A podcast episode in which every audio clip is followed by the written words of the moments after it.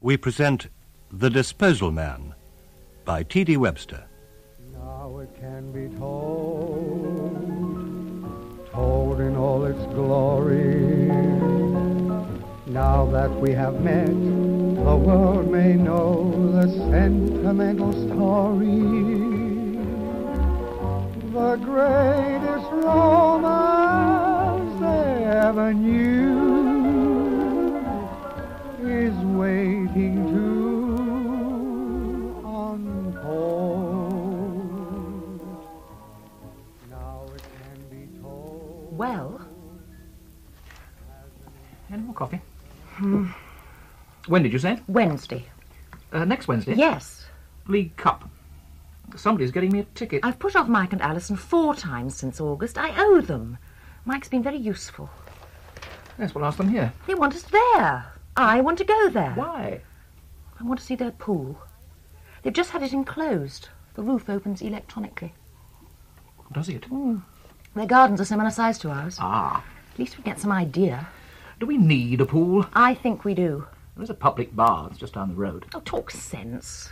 I don't mean just for swimming. We could have chairs and tables out there. Hmm, social gatherings, you mean? Poolside. But will you come along afterwards? I, I don't know. Well, i- i- if I can. No, it could be late. Uh, there, there could well be extra time. They wouldn't mind. After all, you have your reputation of predictable unpredictability to keep up. I better be going. I should be home about seven. Or I may be bringing Celia. Will you be in? Yes, yes. James is looking in with Bill Rayner. I didn't know Bill was in London. Why is he coming? Well, James says he's keen to see the house. Heard so much about it. And he wants to have a chat about old times. You're honoured. I thought Bill was now so exalted people came to see him. Well, I have known him a long time. Although I dare say James has something up his sleeve. Perhaps he's tired of getting 10% of nothing. Yes, possibly. And what time are they coming? I don't know. Well, I better be going. Remember me to Bill, if I'm not back. Yes, right.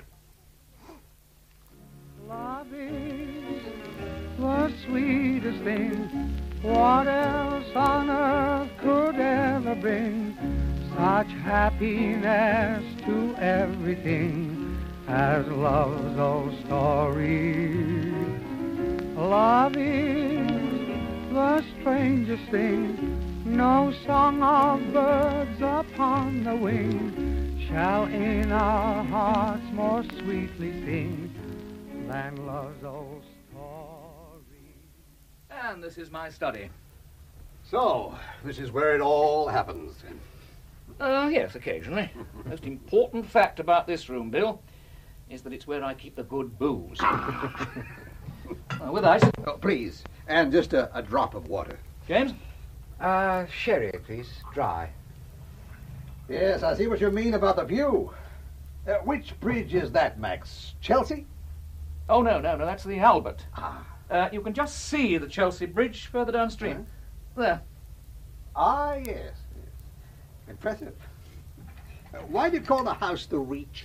This part of the river is known as Chelsea Reach, J.W. Of course. That's Uh, far more subtle than that, James. Hmm? Ah, but a man's reach should exceed his grasp, or what's heaven for? Still at the quotes, eh, Max? Tennyson? Browning, I think. shall we sit down? I'm sure Elaine said it was after Chelsea Reach. Perhaps for her it is. I see Elaine is making a name for herself. I caught her column in the Post this morning. Nice, lively style. And she's branching out of here. Yeah, it's only a matter of time before she moves into television. She's already well established on radio. Upstaged, Mm. eh, Max? She's prettier than I am. You could be on the box whenever you want, Max. The omnibus people rang me only last week. Writers should be read and not seen. Oh, What do you want at present, Max? I'm putting something together for a life of C.S. Calverley. Calverley. Should I know him? He was a poet, Victorian, light, and rather minor. you've been on that for at least five years. It is fermenting, James, fermenting. I can remember you, Max, when you were a 5,000 words a day man, rain or shine. Drunk or sober, home or away. Right. I was what they call strongly motivated, Bill. My typewriter tinkled away like a cash register, and with about as much talent. Oh, come off it. But, Max, if you don't write, what do you do? Well, this house is a gem, fine. The whole neighborhood is soaked in atmosphere. Thomas Carlyle lived round the corner, Lee Hunt down the road, Rossetti, Whistler, Swinburne. It was marvelous. But what do you do? Soak up the atmosphere and good malt whiskey. well, a little of that, I suppose. What do I do? Well, I don't know. I seem to keep quite busy. Most mornings I work on Calverley. I usually go for a stroll in the afternoon, the Tate or the National generally. Sometimes the science museums. Occasional forays to add to my Alboli collection. What is that? Hmm? I collect Alboli 78s. The records. Ah, he was a dance band singer in the 30s, killed in the Blitz. I have various dealers scouting around for them. I got a new batch yesterday. The records are barely playable and they've all been put on LPs anyway. That is not the point, James. Bill here collects Brax, I collect But Oh, Albolos. it's hardly the same.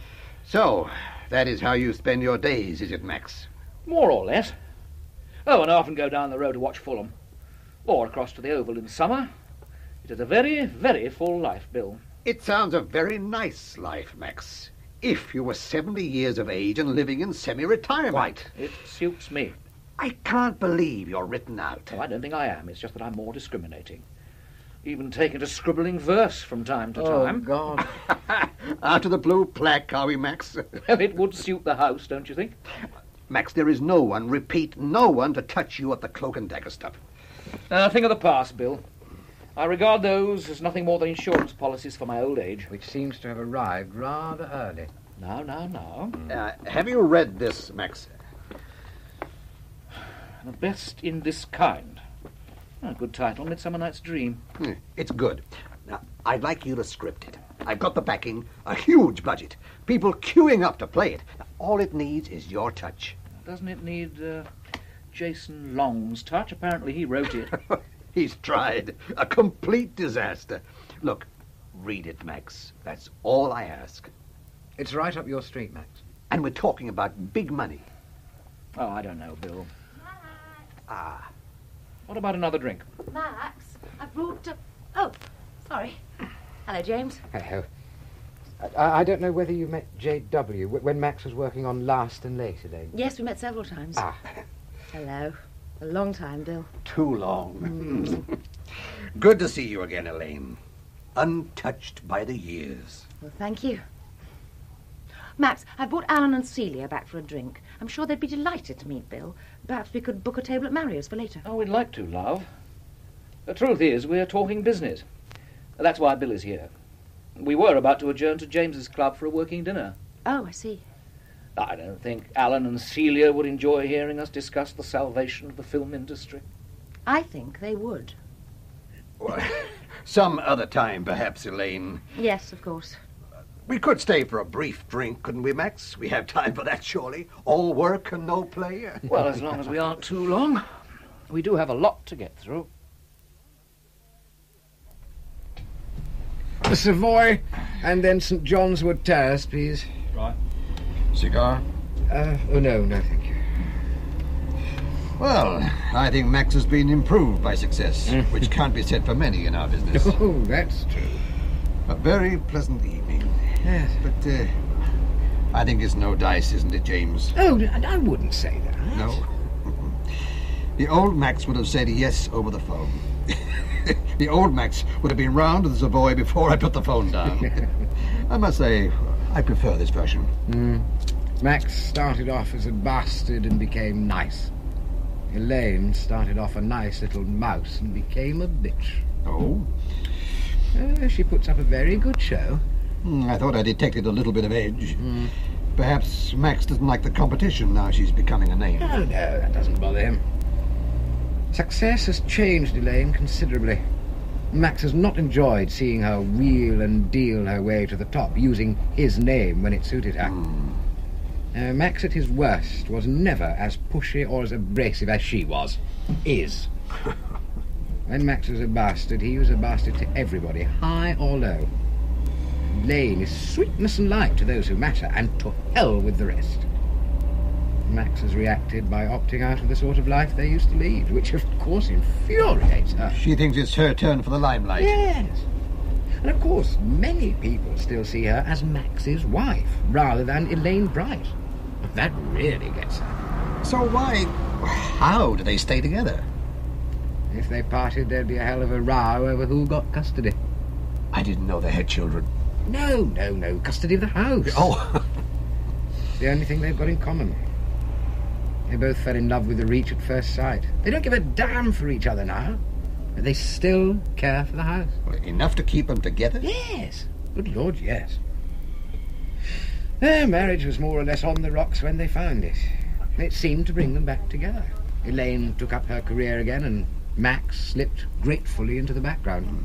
She pay the bills? No, no, Max still pays his way.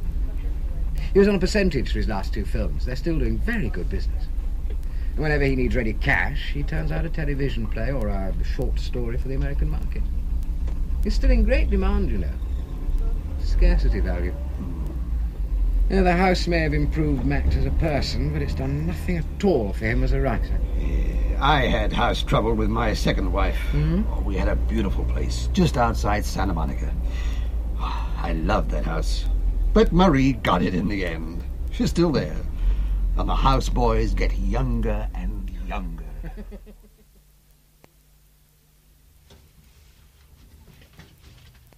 What are you doing? Looking for something to put in a toasted sandwich. Are these bits of chicken for anything special? I don't know. Well, I'll just take a few pieces and hope Mrs. Armitage doesn't notice. Shall I do one for you? I've eaten. I thought you had. Well, that was hours ago. Celia came back specially to talk to you about her book. What the hell do I know about children's books? You've written three. All of which serve to show how little I do know. What did JW want? J.W. Everybody calls him that. Well, Oh, he wants me to script something called The Best in This Kind. oh, a definite offer. Yes, What did you say? a definite maybe. Oh, it can't miss, Max. So I understand. I don't think I'll bother. Why not? I don't fancy it. Besides, he wants me over there. The States. California, yes. Three, four months. That would be marvellous. Could you bear to lose me for so long? I'd come. Stephen's been talking about doing something on the States. I could do a weekly piece from there. We'd be out there in the sun while everybody here is battling through winter. I like winter here. Oh, for God's sake, Max. I love this house too, but it'll be here when we get back. Oh, it's a marvellous opportunity. Half our friends are over there. We'd have a wonderful time. Well, I wouldn't. I've given up writing garbage. You've given up everything, period. Did JW say how much? Oh, James was after a percentage. You'd never need to write another word. You'd be able to potter around the rest of your life. Yes, well, I can do that now. Would you do it if they let you write it here? Well, not unless uh, Jason Long turns out to be another Graham Greene. You're unbelievable. Three months in California and that kind of money. What will you do instead? Nothing. Hmm, well, surely vanishing off the scene wouldn't do your career any good. They would miss you on Woman's Hour. Oh, sod woman's hour. I need the States, Max. I've always wanted to work there. I'd get plenty of freelance stuff, chat shows on television. I might even get a book out of it. Hmm, your long-awaited novel. You are a selfish bastard. We talk it over, let's talk it over before you tell me you're through. Can't we sit together and figure whether this is the right thing to do? I hate the thought of spending nights all alone, missing the thrill of nights that we've known. Can't we talk it over before it's over? Before you whisper goodbye forever, let's talk it over, dear. Yes. I look forward to it. Fine. Until Wednesday. Goodbye. And thank you. Liz, Yes, I shall want you to find out all you can on comprehensive schools by Wednesday week. Right. Especially exam facts and figures. I'm on the right to know. It would be bloody education. Doesn't your brother teach in a comp? yes. Well, try and get some lurid tales from him, will you? It's all right, I won't name names. I'll be seeing him this weekend. Good. Have you got the rundown on Kirsty Scott? I haven't finished it yet. I'm seeing her this afternoon. Well, I thought it was Friday. It was changed yesterday. Her agent rang. I didn't know. It's still down in the diary for Friday. How far have you got? It's almost ready. I'll finish it this morning. Good. Did you manage to get through to Miles? Not yet. It's four o'clock in the morning in New York, Elaine. Wake him, love. Wake him. Anything from Clive? Oh, yes. He rang when you were in with Stephen. Why the hell didn't you say? I didn't take it. Annette only told me a couple of minutes ago. You were still on the phone. Try and get Clive for me, will you? Oh, and when you've done that, go down to the reach. I've forgotten my red notebook. I think it's by my bed. Max or Mrs. Armitage will be in. Right. Elaine seems to be getting rather forgetful. She's always having to send you back here for things she's forgotten. I do seem to be coming here rather a lot. Hmm. You ever thought why?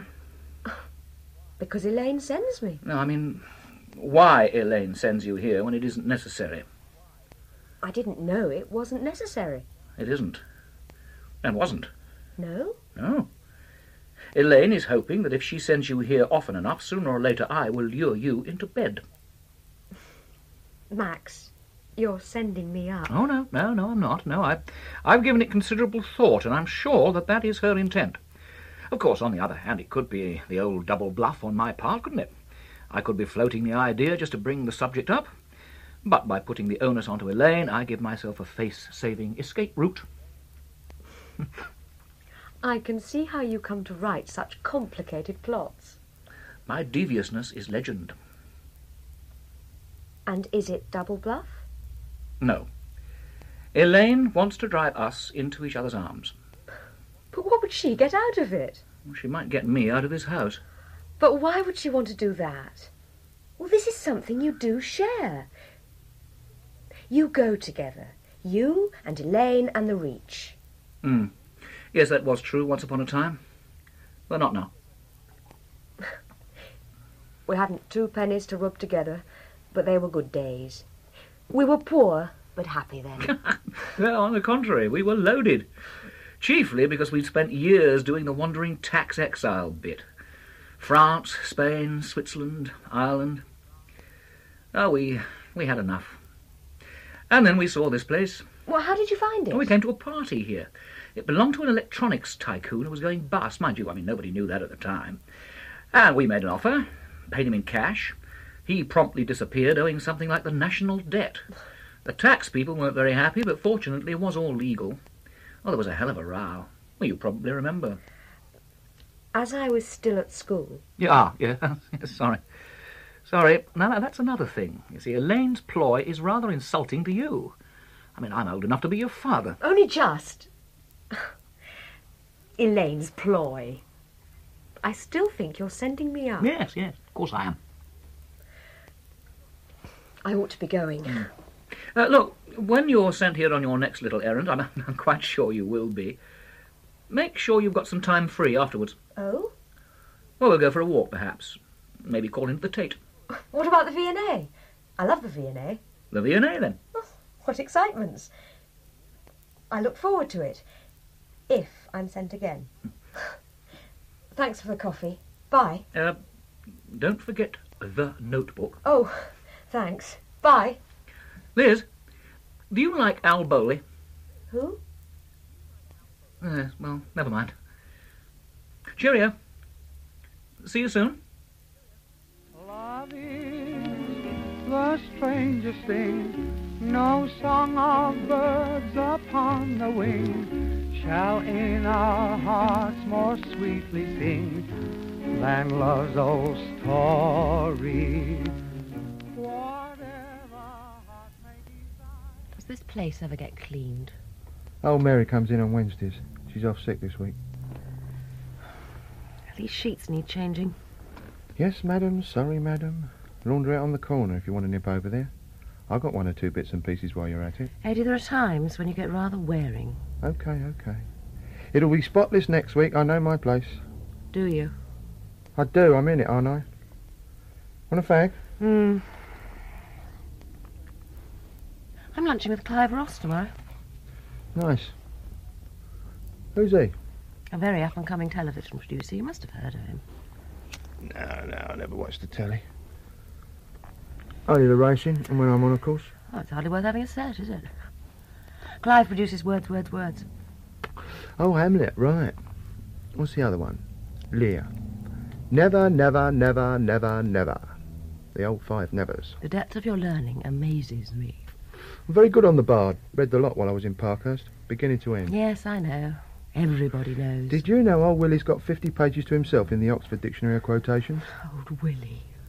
How's Max on quotes these days? Still dropping 'em out, is he?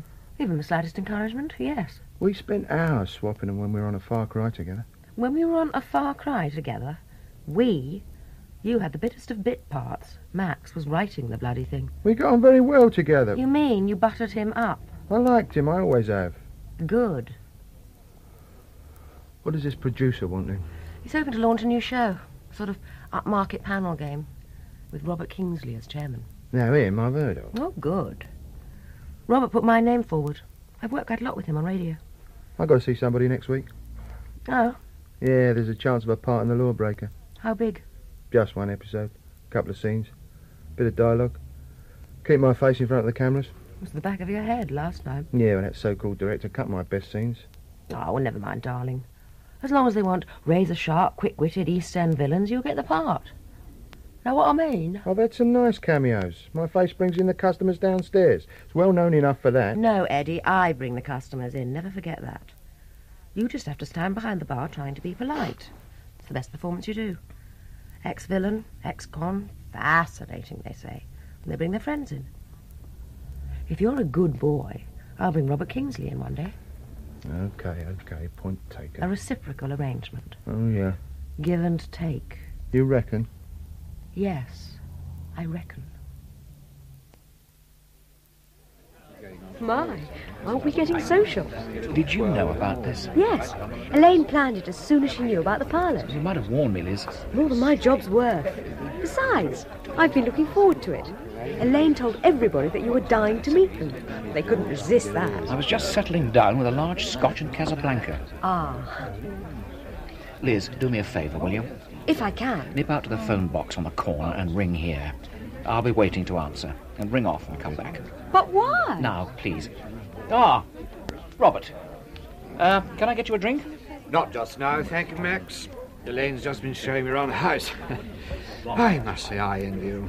Not only the house, in peace and quiet. Oh, I bought a place in the country thinking it would be congenial to writing. It isn't, of course. Distractions all the time. Oh, yes, yes, we found that. Must be exciting seeing Elaine move off in a new direction. Yes, it is. I'm astonished she hasn't been on the box before. It's quite clearly unnatural. God knows we need new faces. Our kind of program can become so, so inbred. The same old Oxbridge Dons backing modestly into the limelight. Yes. I really do think Calvary is the most inspired choice. Those minor Victorian poets are so neglected. Strangely enough, a quote from Calvary came up in the programme during the last series. So what was it now? Oh, excuse me, will you, Robert? I think that's the call I'm expecting from New York. Bang on time. Ah, certainly. Max, Max, I'd like you to meet this... Sorry, sorry, phone. Um, not be long. New York on the line, I understand. Oh, I see. Thanks for all the lovely delight I found in your embrace. I'm thankful though I know it's ending all too soon. And thanks for unforgettable nights I never can replace. And memories that linger like a haunting tune. And she just disappeared. Muttered something about a phone call from New York and went. And he stayed in his study until they'd all gone and wouldn't come out. And did I tell you about yesterday? No? Someone I met at the Beeb is going to put out a programme called Home and Beauty or something like that. A sort of Homes of the Famous. Nothing particularly grand. Just simple little pads like yours. I mean, not the usual stately homes. Well, he asked if he could have a look round at the Reach with a view to using it. So I arranged for him to call, and I was just a few minutes late getting home. Max had cleared him off, told him there was no question of the house being used. Max hardly needs the publicity, does he? What about me? Whose name was the house in? His. There's nothing you can do then. He is becoming utterly impossible. So push off and find a place of your own. I'm not going. The Reach is my creation. I made it. Everything about it the decor, the furnishings, everything. I thought some bloke off the Brompton Road did all that. under my supervision. That house stands for everything I've ever wanted.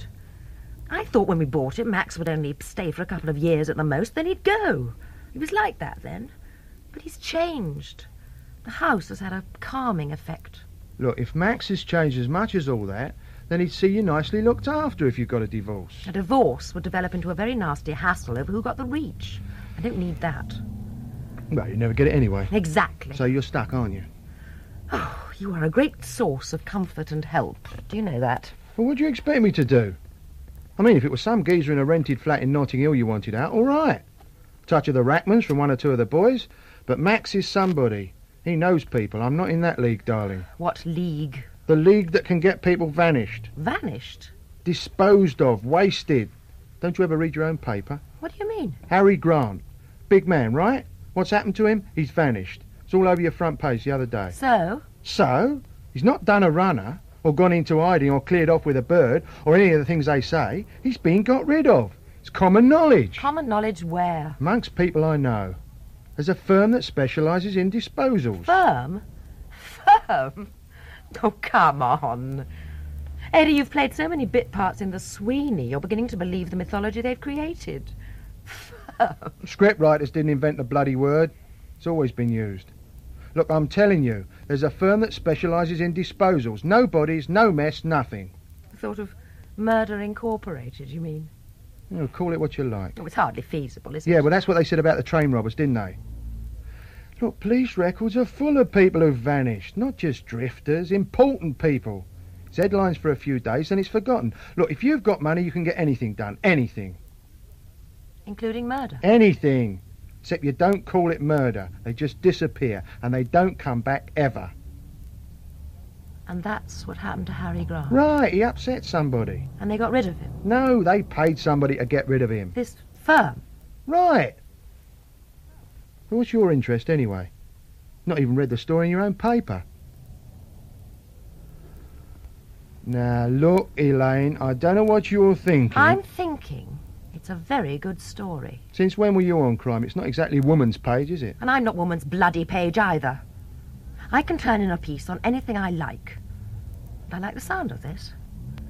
Unless, of course, this firm only exists in your imagination. It exists, all right. Do you know anybody connected with it? What? Somebody I could talk to. You've got to be joking. Someone who could give me the bones of a story. It needn't be much. Anything. Who else has been disposed of? Anything. I wouldn't name sources. There could be money in it. Look, nobody would tell you It anything. needn't be much. If the firm's existence is common knowledge, then somebody must know something. And all you get will be some old grass giving you a pack of lies. Well, I'm very good at sifting through lies. We could talk over the phone. Surely you can find somebody. Unless it's all talk, as usual. I'm not one of the punters in the bar, Eddie. It's true. Ah, I suppose I could ask around. The sooner the better. It'll take time. I'm not going to walk down the Mile End Road with an effing sandwich board, am I? heartaches. My loving you meant only heartaches. Your kiss was such a sacred thing to me. I can't believe it's just a burning memory. Heartaches. It's years since I was here. I must have been their age. You know, it baffled me how they got it in here. The dinosaurs were easy to understand. I mean, they brought them in in bits, then put them together. but you can't do that with a whale, can you? I don't know. Obviously not blubber, is it? Look at that little girl's face. Oh, Please, miss. What's it stuffed with, please, miss? Is it real, miss? well, that's what we said. One of them always paces out how long it is. There, you see? Do you ever wish you'd had children? Yes. I do now. But we watched all our friends plunge disastrously into parenthood and said, no, thank you. Anyway, I'm sure it would have been disaster for us, too. Elaine and I are both selfish bastards. Not now. All the time. I ought to be getting back. Elaine really does want these notes. Oh, there's no need to come. Stay with your whales. No, no, no. Duty calls. Duty? Work. Writing, you mean? Uh, well, yeah, I, I do think that counts as work. I'm sorry. What are you writing? I've started a novel. Cloak and Dagger? No, no, comic, I hope. There's a whole chapter set in here. About a man who likes the whale room. No. About a woman who doesn't. Eddie Jackson, yeah. I've been waiting for a call from you. Have you come up with anything? No. It's almost a week. The story's going to go cold. Well, I can't rush it. I sometimes wonder about your much vaunted underworld connections. Look, i got to be careful. Just have something when I come on Thursday. I always have something for you, darling.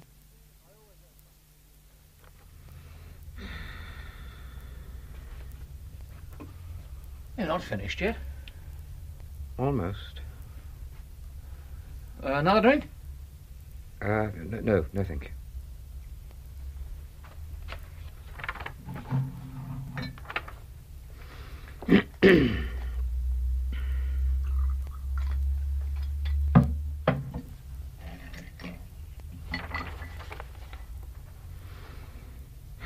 Right. Oh, very thorough reading.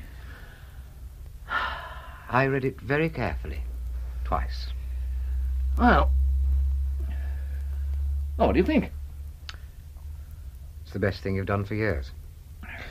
Or rather, it promises to be, if the rest turns out as well as this. But. There'd have to be changes, Max. Oh? Could never be published as it stands. Oh, why not? Oh, Max, what the hell are you up to?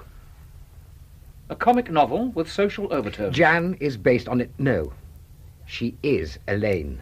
Warts and all. No, just warts. Even the dimmest reviewer or reader, for that matter, will spot that. James, you always read in more than I write. Always. It's pointless carrying on writing this, unless you're going to get Elaine's approval. She hasn't seen it, has she? No, she never reads anything I write before or after publication. Half London will be advising her to read this, Max. If you do let her see it, please do it while I'm not around. Anything else, sir? Elaine? No, thank you. That was delicious. Mm. You can appreciate why I tend to keep this place to myself.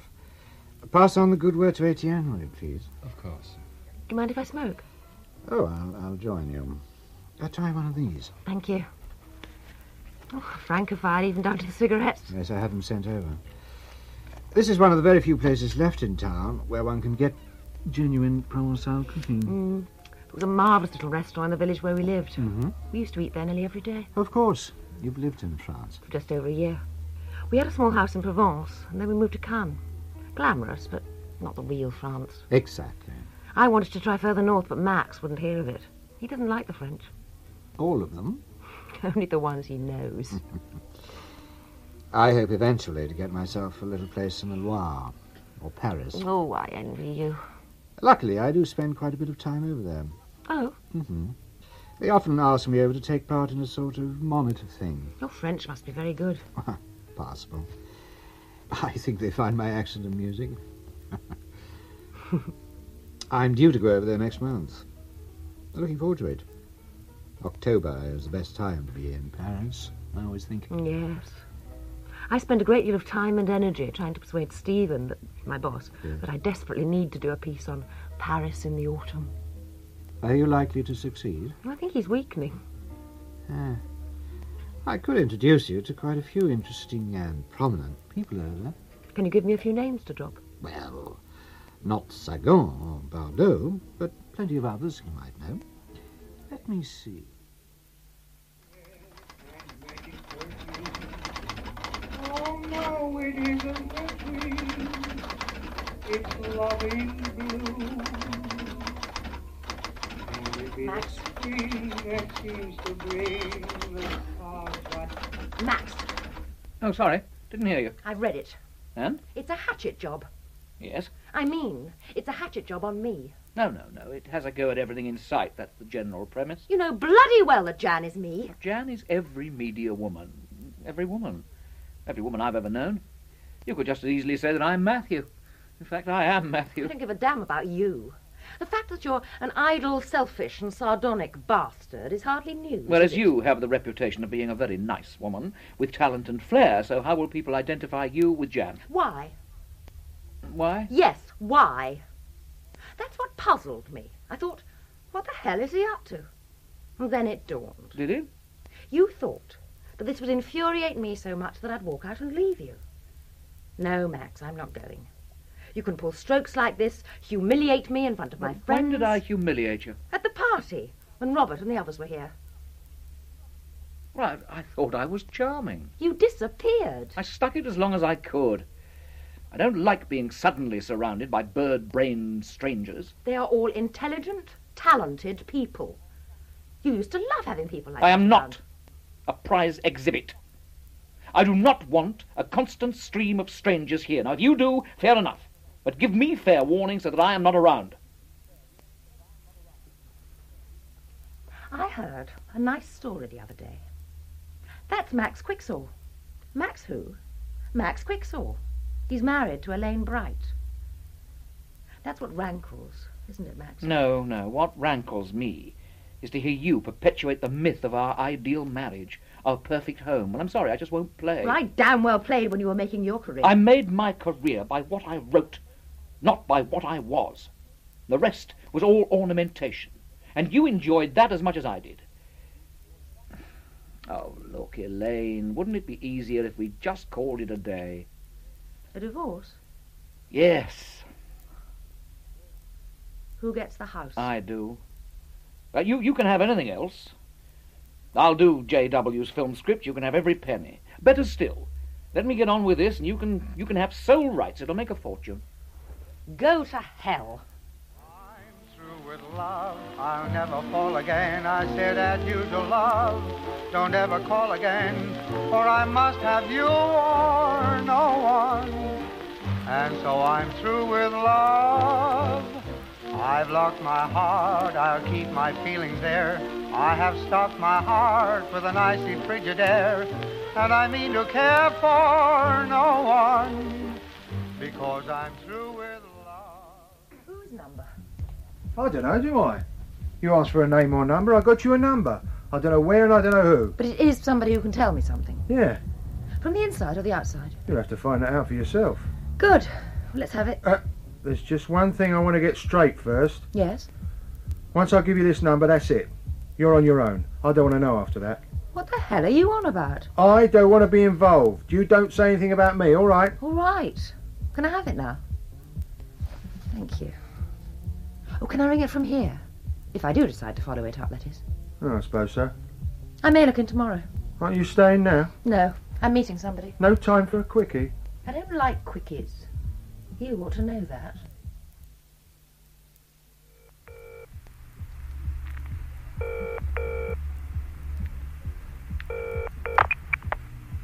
Yes? Is that 359 2901? Yes? I understand you may be able to help me. In what way? I'm looking for some information. We're not in the information business. What business are you in, Mr. If you've got our number, you must have a good idea what our business is. Disposals? What do you want? Well, I'd like to know to whom I'm speaking first. So would I. My name is Jane Smithson. Mrs. Yes. Vincent Brownlow. Well, Mr. Brownlow, I'd like to know something about the disposal business, Ring Pickfords. just in general terms. We don't discuss our business in general terms, Mrs. Smithson. Under what terms do you discuss it? Business terms. Specific business. If you want to use our service, we can talk. If not, please don't waste my time. What service do you offer, Mr. Brownlow? You've already said it. Disposals. So? May I ring you back? No. I'll ring you. Oh, I- I'm not sure. I'll ring you this time tomorrow. What's your number? 439 0161. If you don't want to know, don't answer. I'll let it ring four times. Eddie? Eddie! What? Will you be in tomorrow at this time? No, no, I'm going out. Do you have a spare key? Somewhere. Do you want it now? No, no, not now. Before I go. No sandwiches, I'm afraid. Brought you some crisps. Thanks. I never knew this place existed. Does anybody know this place exists? Oh, this is my local. Honestly, I'm occasionally picked for the darts team. why did the barmaid call you George? Ah, Sorry. Sorry. no, it's nothing like that. No, everybody here calls me George. Why? Well, it's more in keeping with the surroundings, don't you think? And strictly speaking, it is my name. Or it was. Max Quixall is a pen name. It doesn't say anything in the artists and writers, or anywhere else, as far as I know. Oh, I changed it by deed poll. Must be 25 years ago now. Just after I got a job with the Chronicle. I spent ages choosing. Max Quixell had intimations of the sort of life I wanted, whereas George Street didn't hold a lot of promise. George Street? Yes, yes, yes, yes, yes. It must be wonderful having so many roads named after me. You have met my sister, Charlotte Street, I know. I, I know them all, Liz. George Street. Elaine Street. Elaine was never Elaine Street. Mind you, she would have set off on that when I first met her. She was Brenda Gilthwaite then. No. Oh, for God's sake, not a word. Of course not. The odd thing is that as the years go by, I feel I'm reverting more and more to George Street and Max is retreating. Elaine thinks I'm going quietly off my rocker. She obliterated Brenda Gilthwaite years ago, and she can't understand old George Street coming back. Leaves her to bear the full burden of family glamour and sophistication. Which I must say, she, uh, she seems to do happily enough. But underneath, oh, oh, underneath, Yes, I know. Oh, I don't mean she said anything. On the contrary. It's just that. Well. She's less on her guard with me.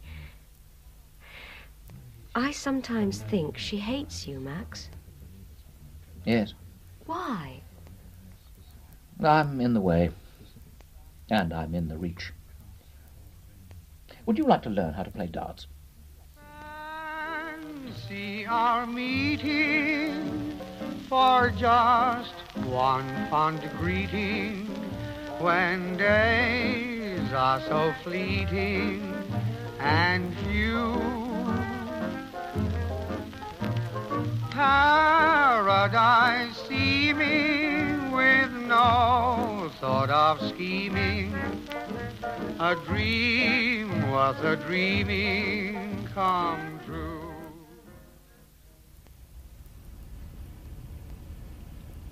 I always think Kew Gardens is at its best this time of year. It is Mrs. Smithson, isn't it?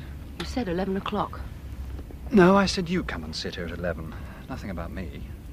I've come alone. Yes, I know. May I look in your handbag? Thank you. What are you looking for? What do you think? A tape recorder and mic, presumably. Clever. Thank you. Will you open your coat, please? Thank you. Pockets? Thank you. Anything else? No, thank you. Well, Ten thousand pounds minimum. that's a very abrupt way to begin a discussion. If you don't have that kind of money, there won't be a discussion, Mrs. Smithson. We needn't go any further. Yes, I do have that kind of money. What does it buy? The disposal of one named person. To disappear at a time suitable to you, to disappear without trace for good. That's what you buy, Mrs. Smithson. No comeback, nothing to connect you in any way, nothing to connect anybody. Do I have to make a decision now? Well, you made your decision when you came. We're the ones who make a decision now. What decision? Whether we take you on. Who gave you our number? I promise not to say. I have to know. Why? We're not a cowboy outfit, Mrs. Smithson. We check and double check. That's how we stay in business. Attention to detail. Things can't go forward unless you say. Well, Mrs. Smithson? His name is Jackson. Eddie Jackson. Address? He has a flat over a bar he runs just off Leadenhall Street. Thank you. Well, Ah, I'll be in touch. When? Soon, if we're going ahead. And if you're not? We'll let Mr. Jackson know. I'm not always at the number you rang before. Oh, But don't worry. If we want you, we'll find you. This had better be important. I've had to cancel an appointment. It's important. Well? I've had a visit. From whom? You bloody well know whom. No names, you said you promised. Who was it? They didn't introduce themselves. You've had a meet, haven't you? Mm, yesterday. Was one tall with short cropped light hair, around 30, well spoken. No, one was an animal as white as that bleeding door, and the other one was bald and nasty. What did they want? Information, everything, the story so far. About you? Both of us. What did you tell them? I told them a bloody lot, didn't I? Did you say I was a journalist? I told them the lot. They were the kind of people you tell things to, spontaneously. Oh, I might have said writer, not journalist. Why the hell did you get my name? If I hadn't, things couldn't have gone any further. Any further? Look, you go ahead and write that story and they'll be back to me. They're not the sort of people you mess about. Oh, don't worry, I'm not messing them about. What? Forget it. And what does further mean? I thought you didn't want to know. I do know, don't I? I don't want any part of it. Look, your part is done, Eddie, until payday. I'll make it a nice, big payday. Right. A lot of money. Enough to buy the lease easily. And all you have to do is sit and wait. The chance will never come again. If I don't take it now, I'm stuck for life. Max won't go, and I'm not spending my life watching him watching sunsets. You're talking about murder.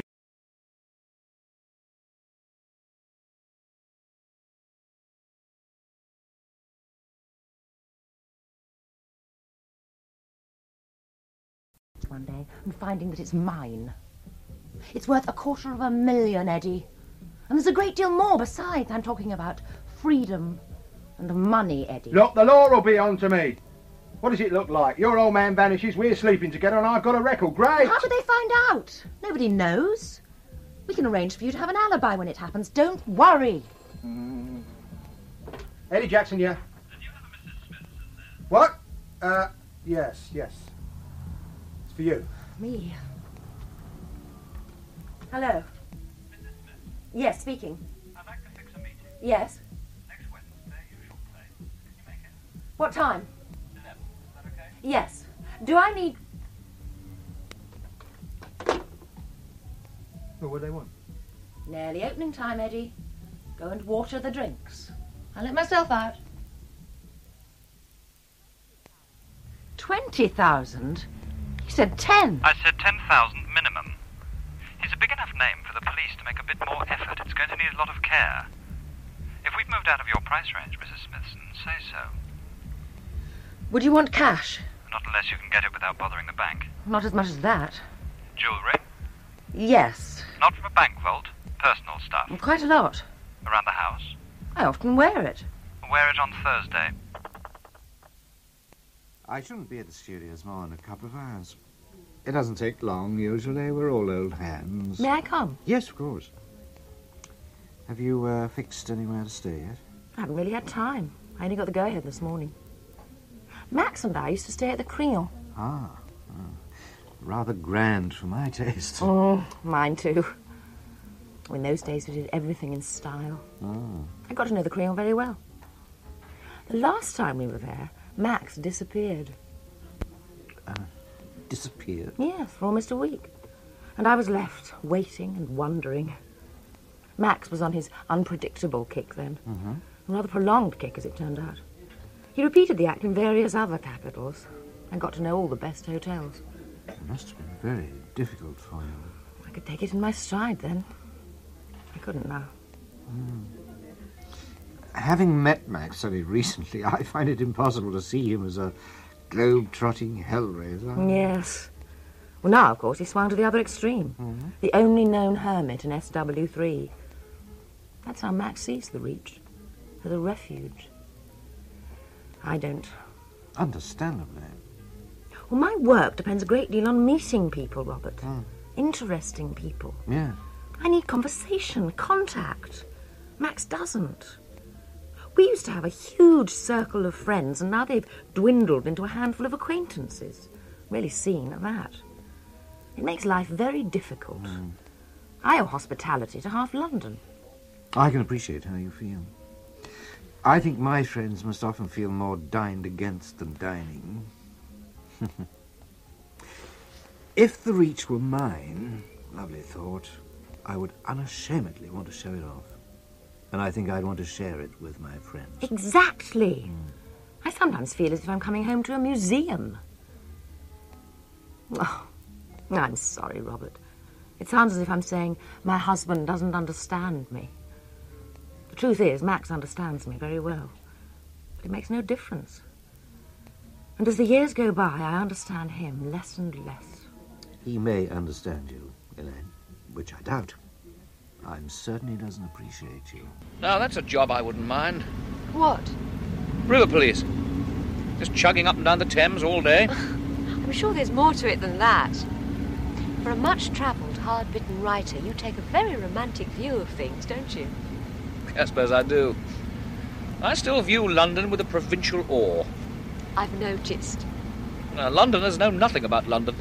That's very sweeping. Do you know that James didn't know Hazlitt once lived in Frith Street, just round the corner from his office, till I told him? Hadn't even heard of Hazlitt. Wanted to know who his agent was. Max, I never know when to believe you. Well, that I admit was a fabrication. The the last bit, anyway. I'm always ready to sacrifice truth for the sake of a good line. I've noticed that too. Now, what's that? What? The pillar with a golden ball on top. Th- there. The monument. Ah, you've been swatting. Ah, no.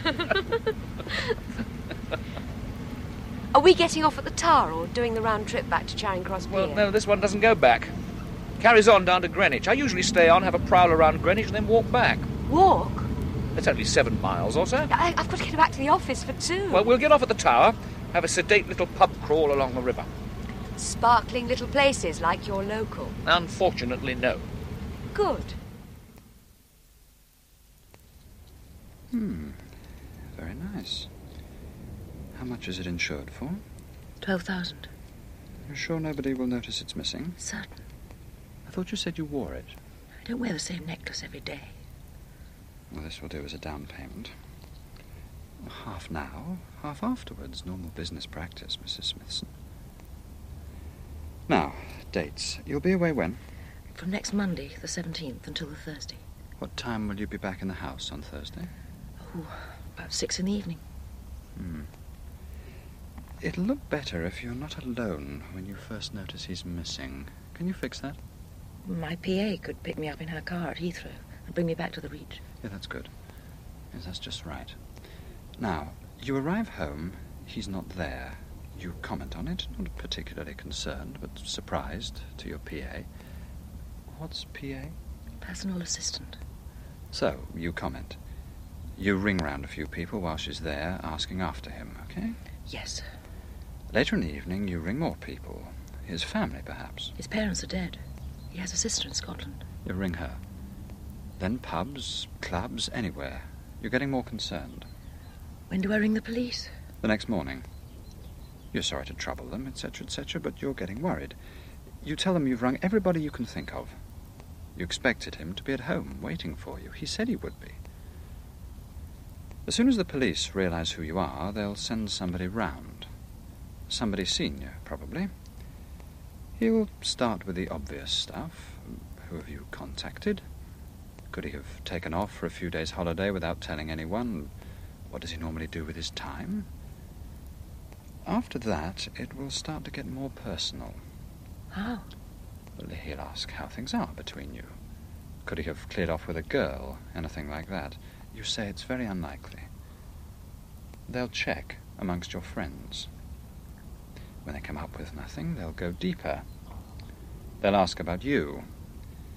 And they'll find you were in Paris when he was last seen, How deep will they go? as deep as they can. I hope you've been careful, Mrs. Smithson. I've been very careful.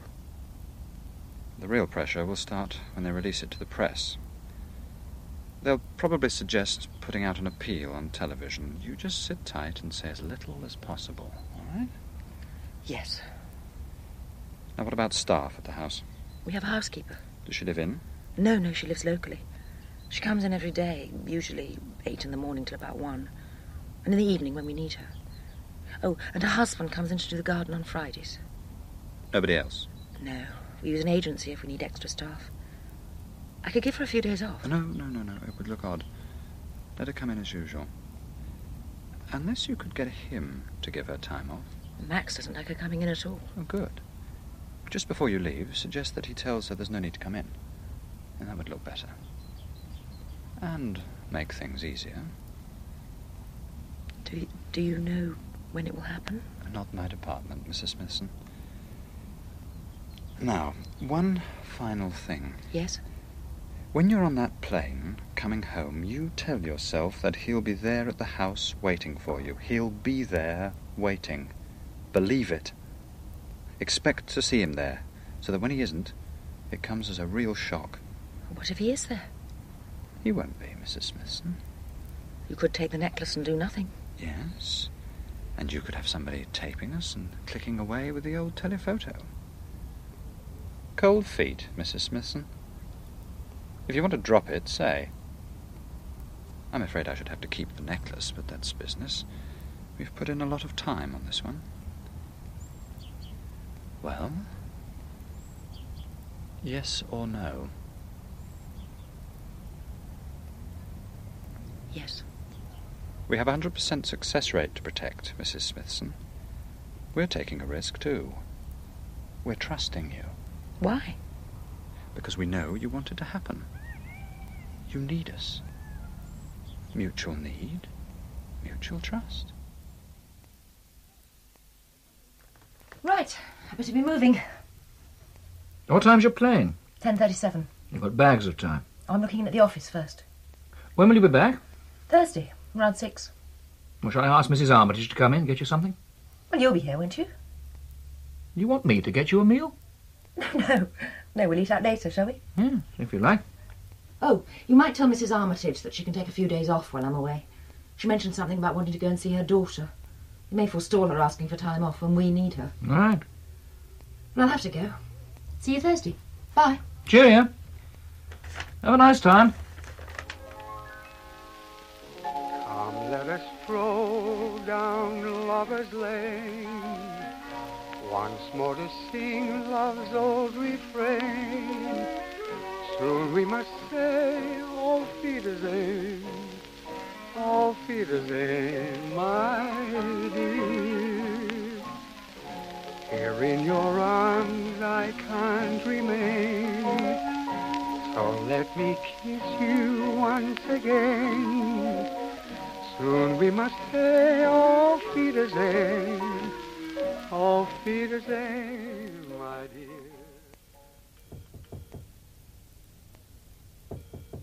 Come in. Uh, Sorry. I'll try later. It isn't important. I'm almost ready. Sit down for a moment. No hurry. The taxi isn't due until eight. Is it far? Hmm? Uh, no. Ten minutes, quarter of an hour. Paris driving. Their apartment's just off Boulevard Voltaire. I'm afraid my French is rather limited. Oh, they're all speak English. Henri prides himself on his grasp of the idiom. The trouble is, he's always ever so slightly out of date. but for God's sake, don't say so. I'll compliment him. Right. Already. You look stunning. I rather wish we were dining hors d'oeuvre here at the hotel. Tomorrow.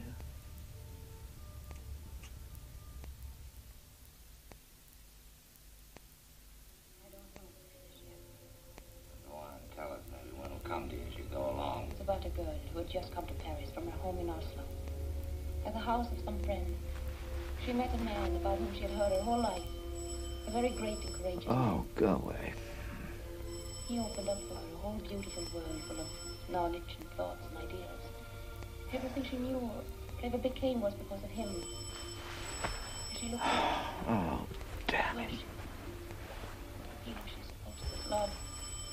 Yes, she's very pretty. I heard a story once. As a matter of fact, I've heard a lot of stories in my time. They went along with the sound of a tinny piano playing in the parlor downstairs.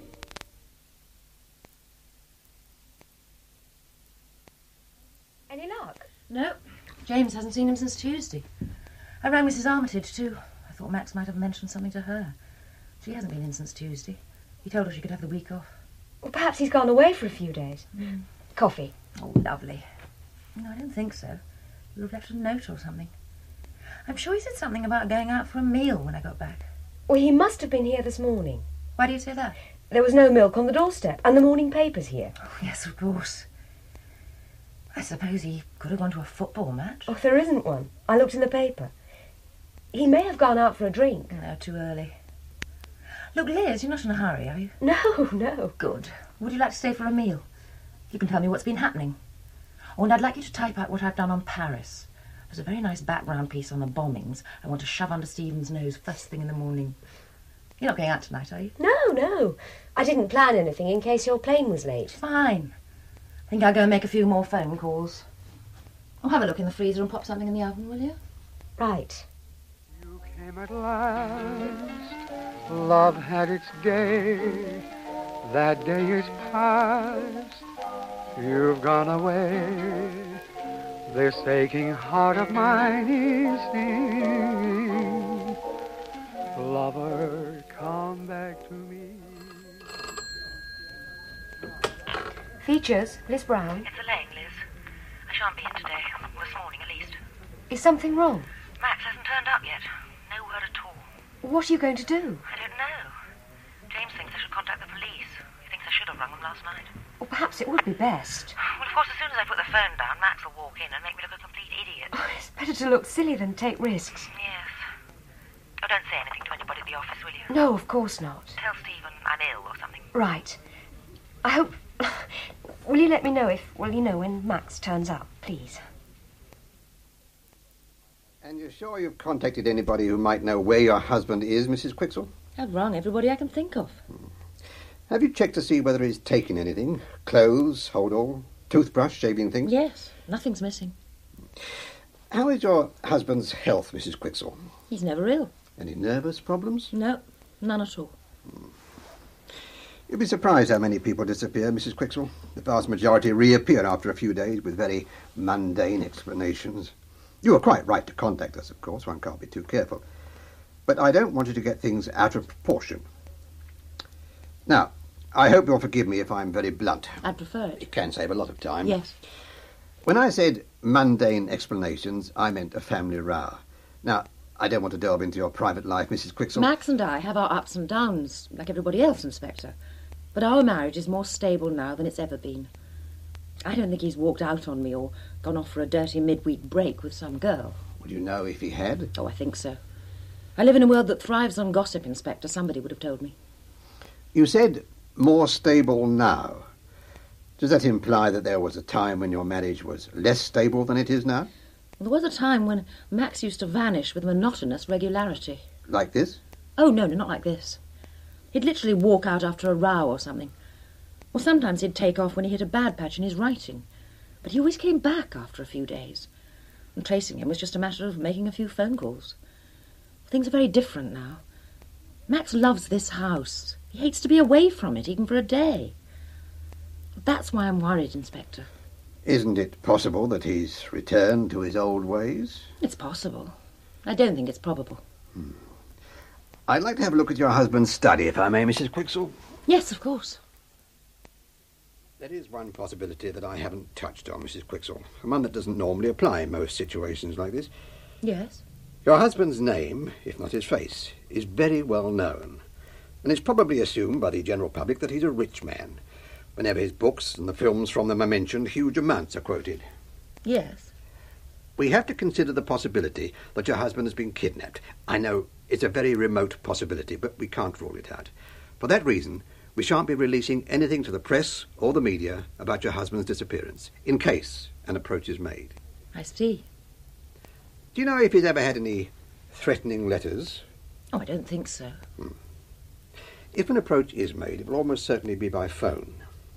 Does that mean my phone will be tapped? No, no, no, no. Uh, someone will be here soon to fix a recording device to your phone and to show you how to work it. If you are contacted, you simply record the conversation and let us know immediately. In this country, thank God, kidnapping is very rare, but we can't take chances. in the gown. Till the tune ends, we're dancing in the dark. And it soon ends, we're waltzing in the wonder of why we're here. Time hurries by, we're here, then we're gone. And all I do is pick up the receiver and, if it's necessary, record the conversation by pressing that. Well, thank God you haven't had to use it. I jump a mile every time the phone rings. Have the police said how long it'll be before they rule out kidnapping? The inspector said another two days. Hmm. Have they come up with anything at all? Max was seen in the pub on the corner at lunchtime on Thursday. Ah. He left about two, and that's it. They've checked all the hospitals, of course. All our friends and acquaintances have been seen, on the assumption that they know something I don't. The rumours must be flying thick and fast by now. I suppose you know that. There is a general consensus that Max has returned to his old ways. Well, that's obviously what the police think, or thought. I think they're taking it more seriously now. Oh, God, I feel so helpless. I'm not very good at sitting around and waiting. I wish I could help. You've helped by being here. And this is the statement we intend to put out. We shall use this photograph. Well, one or two people have obviously got wind of it. I've had several phone calls. What did you say? I told them to mind their own business. Since we've had inquiries, we can't hold it back much longer. We shall release it tomorrow morning.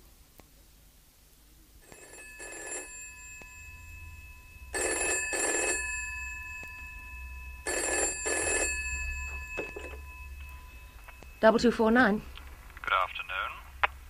Who's that? Forgotten me already? What do you want? About the balance. We'd like it tonight. Well, I, I can't leave the I'll house. call and collect. No. Tonight, around 8. No, listen, please. It's perfectly safe. Don't worry. Please.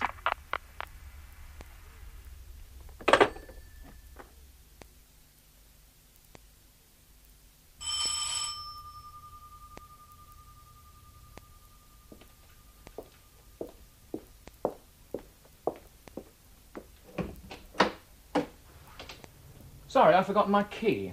Oh, by the way, you should always keep the chain on, you know, till you see who it is. You all right? How are you feeling? Still rather shaky. How long was I out? Oh, about five minutes. I thought it best to leave you until you came round. Shall I call Dr. Blair? No. No, I'll be all right. Would you like a drink? Mm, please. Brandy? Anything. I've reported you missing. The police are putting out a press report tomorrow. I'd better call them, say you're back. Oh, they know. I've um, just been speaking to an Inspector Cook on the phone. He started making noises about wasting police time, but I think I managed to placate him. The old absent minded writer with his head in the clouds bit. Uh, oh, he said to say, I told you so, or words to that effect. Oh, one of us will probably have to open a fate or something for him. I mean, that's not too bad, is it, really, considering how Ah, we've messed him about? I've not messed him about. I'd no idea where you were. I suppose, strictly speaking, that's true. Oh, he's, uh, he's sending somebody round tomorrow to remove that contraption from the telephone. Is that why the inspector rang? Oh, he didn't ring here. I rang him. Where the hell have you been, Max? Wales. Bilth Wales. Why? Well, we decided it would be best if I got out of the way for a few days. We? Myself, Eddie, and a friend of his called Peter. Eddie who? Oh, how many Eddies do you know? Hmm? Well, Until fairly recently, used to visit this Eddie's flat every Thursday afternoon. Eddie Jackson. You know about Eddie. Yes. How does he come into your vanishing act? he started the whole thing. Would you like another drink? No. Hmm. Well, Eddie came here to see me about a month ago, and he told me about your Thursday afternoon arrangement. Then he told me about a little post-coital chat you had recently. He reasoned quite rightly that I didn't give a damn about your visits, but I might well be interested in the chat. Which I was. What did he say? He told me about the firm. The what? The firm. That incredibly efficient organisation that gets rid of people to order. He told me how he mentioned the firm to you and how you reacted. how you picked it up with an alacrity that made him uneasy, very uneasy. You wanted him to find a contact. He tried to put you off, but you wouldn't let go. You pestered him. And that made him more and more uneasy, so he came to see me. Didn't he tell you I was after a story? Oh, yes, yes, he told me that. But he was convinced that you had a more domestic interest. You wanted to use the firm to get me disposed of. And you believed him, naturally. No. No, it seemed quite feasible that you wanted to lift a good story from under the noses of your crime boys. So why didn't you tell Eddie to go to hell? Because I was intrigued. I mean, not particularly by the story, but by Eddie. Now, here's a man I barely know. He appears out of the blue and tells me A, he's been sleeping with my wife, and B, he thinks she wants to kill me. Now, why should he come and tell me that? He knew he was on the way out. Spite. Yes, yes, possibly. But not because you were giving him the boot. He'd had enough of you anyway, in every sense. What he didn't like was being replaced by an effete TV pundit. It hurt his pride as a super stud. It's still a reason for lying. Gave him a reason for coming to see me. But did he want to do you a bad turn or me a good one? Eddie owes you nothing. He doesn't see it like that. No, he, he's had a soft spot for me ever since I gave him some extra dialogue in A Far Cry.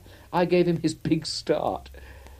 I also suspected that he, he might be after work I could put his way in the future, and he probably thought that if I stepped in and asked you what you were up to, he might avoid having to admit that the firm was nothing more than a hoary old East End myth. So, I very, very mixed motives. Exactly. But what intrigued me most of all was that he was clearly frightened. He was frightened you'd realise he was just out to cause trouble. Oh, no. No, no, he was frightened of you. Something he'd seen in you. He was certain you'd have me disposed of without turning a hair. He said that you wanted it so badly.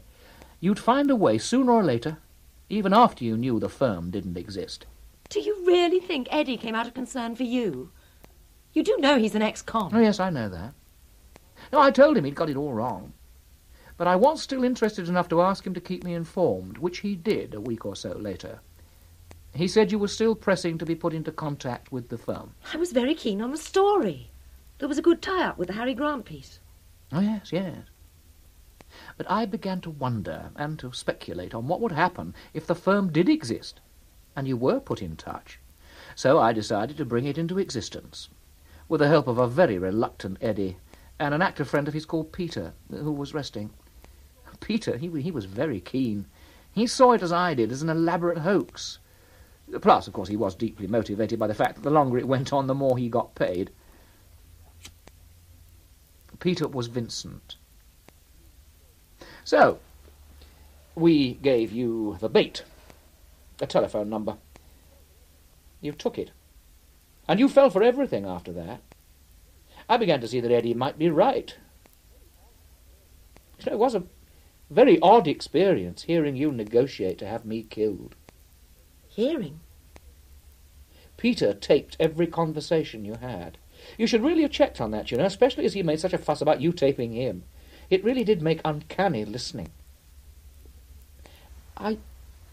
I couldn't believe that you hated me as much as that.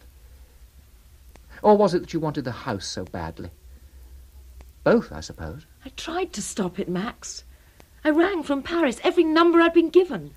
I tried to get through to Eddie to see if he could do something. Warn you, perhaps. Yes, yes. Eddie tells me that his phone never stopped ringing. Why the hell didn't he answer? I told him not to. I decided that once you handed over the necklace, I was going to take you the whole way. So, here we are. Max, I wanted to stop it. I would have given anything.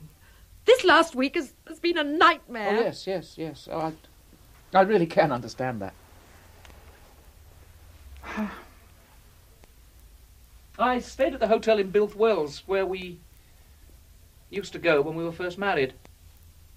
I, I think it was the same room. Very odd experience.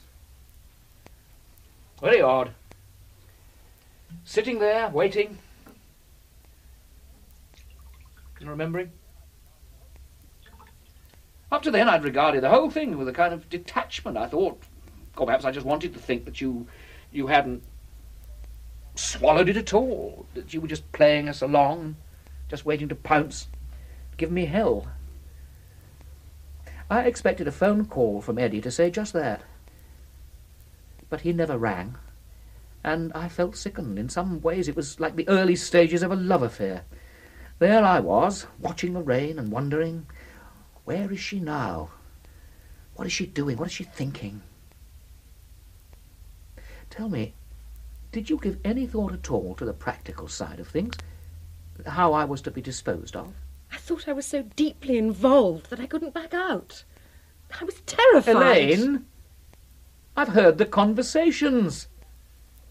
It was hardly an impulsive action, was it?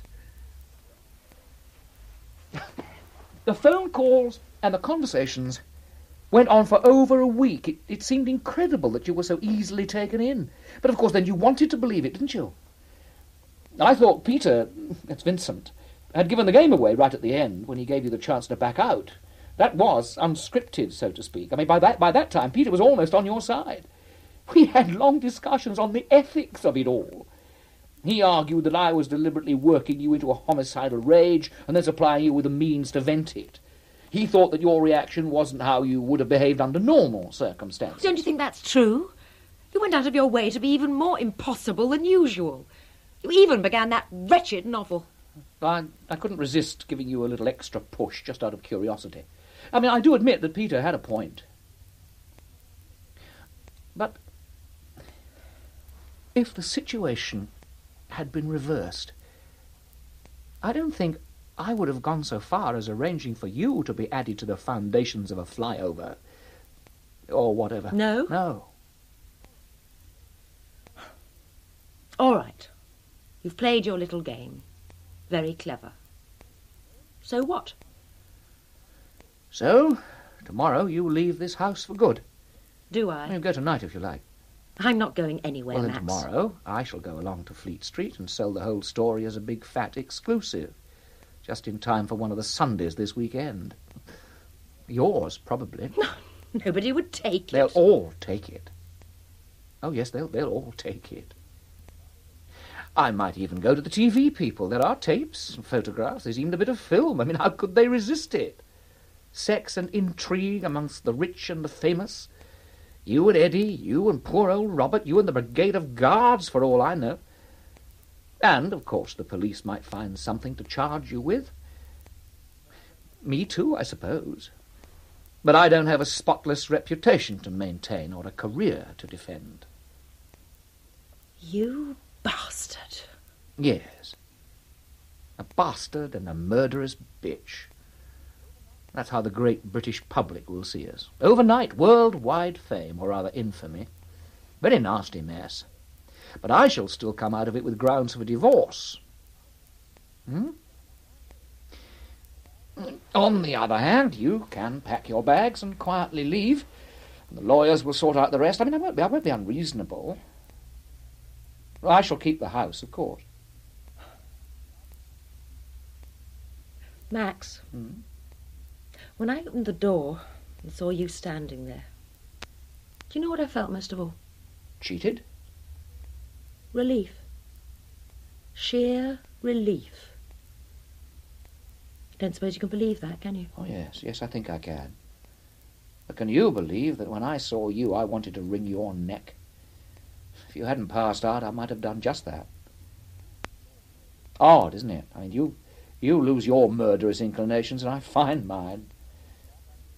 When you ring around to say that I'm back, I should pile on the indignation if I were you. The last straw and all that, and then leaving me will look perfectly natural. I mean, you, you will come out of it very, very well.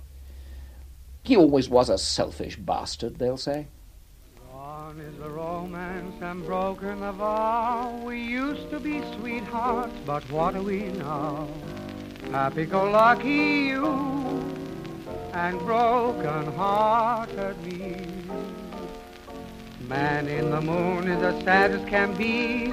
He looks down from heaven and what does he see? Happy go lucky you and broken hearted me. Did you ever finish that novel? Which one? The one you told me about the last time we were here. About the woman who didn't like the whale room. Oh, no, no, no, I never finished that one. Pity. I was looking forward to reading it. I ought to be getting back. Elaine keeping you busy? No, not Elaine. I never see her these days. She's rarely in the office. Did you know she's going freelance? No, no. Are you in line to take her place? No. I don't fancy joining that particular scramble. I wouldn't stand a chance anyway. I seem to have been relegated to the odds and ends department. if we did jumble sales and WI meetings, I'd be reporting those. My tray is piled high with trivia. then why go back? It'll still be there in the morning, and a girl has to eat. I've I finished the first draft of Calverley. Come back to the Reach. Give me a hand with that. Come back on what basis? Oh, any basis you like. Come as my uh, what, what, what was it Elaine called you? PA, personal assistant. Personal assistant there. I've a hell of a lot on. Calverley. I, I'm just starting that novel about the 30s crooner. That needs bags of research. And there's correspondence, phone calls, somebody to make the coffee. I'd prefer you to live in. Oh, that sort of basis. I thought you'd never ask. More can I ask than your arms around me? What more do I need? Now your lips have found me, even though we may realize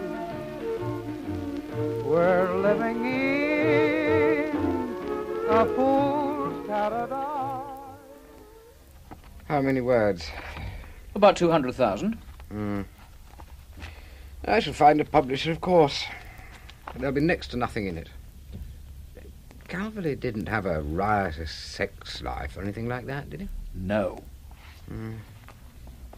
You see, he isn't even a name to most people. Well, that's the whole point, James. it'll get good coverage in the Sunday heavies, of course. And probably savaged. Oh, your confidence is touching. Oh, and I have done a treatment of the best in this kind. I thought you weren't interested. Well, as you rightly pointed out, easy money. Oh, back to the land of the living, are we? Well, I want to get a few quid together, then start a life of Coventry Patmore. Who? Precisely. Oh, J.W. will be delighted with this. He's due over next week. Well, just make sure he's delighted enough to pay up promptly. After a little of the ready to pay off Elaine, are we? Elaine has had all she's getting. Has she? Has she indeed? What about a drink? Mm. Well, well, well. Splitting up has obviously had a beneficial effect on your respective creative urges. Respective? Mm. Elaine has brought forth her long promised novel. Oh. She hasn't brought it to me, not surprisingly. But I hear on the grapevine it's a very hot property indeed. James, Hmm? have you any idea what it's about? Mm, crime. Something about a London based branch of Murder Incorporated. Something like that. Some small time villain sets up a bogus branch. Bags of sex and violence, I understand. Completely incredible plot, but it's going straight into paperback. A very big hype is going to be mounted. A million sold before publication, that sort of thing. The cover alone will sell it, I hear. what's funny? Max, what's funny? Max. Oh, now look, if she's lifted one of your plots, we'll get onto it straight away. Come on, Max, what is it? Is that what she's done? Is that it, Max?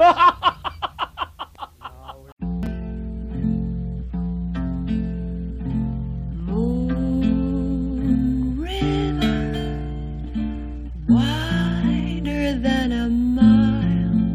I'm crossing you in style someday. Oh, dream maker, you heart breaker, wherever you're going, I'm going your way.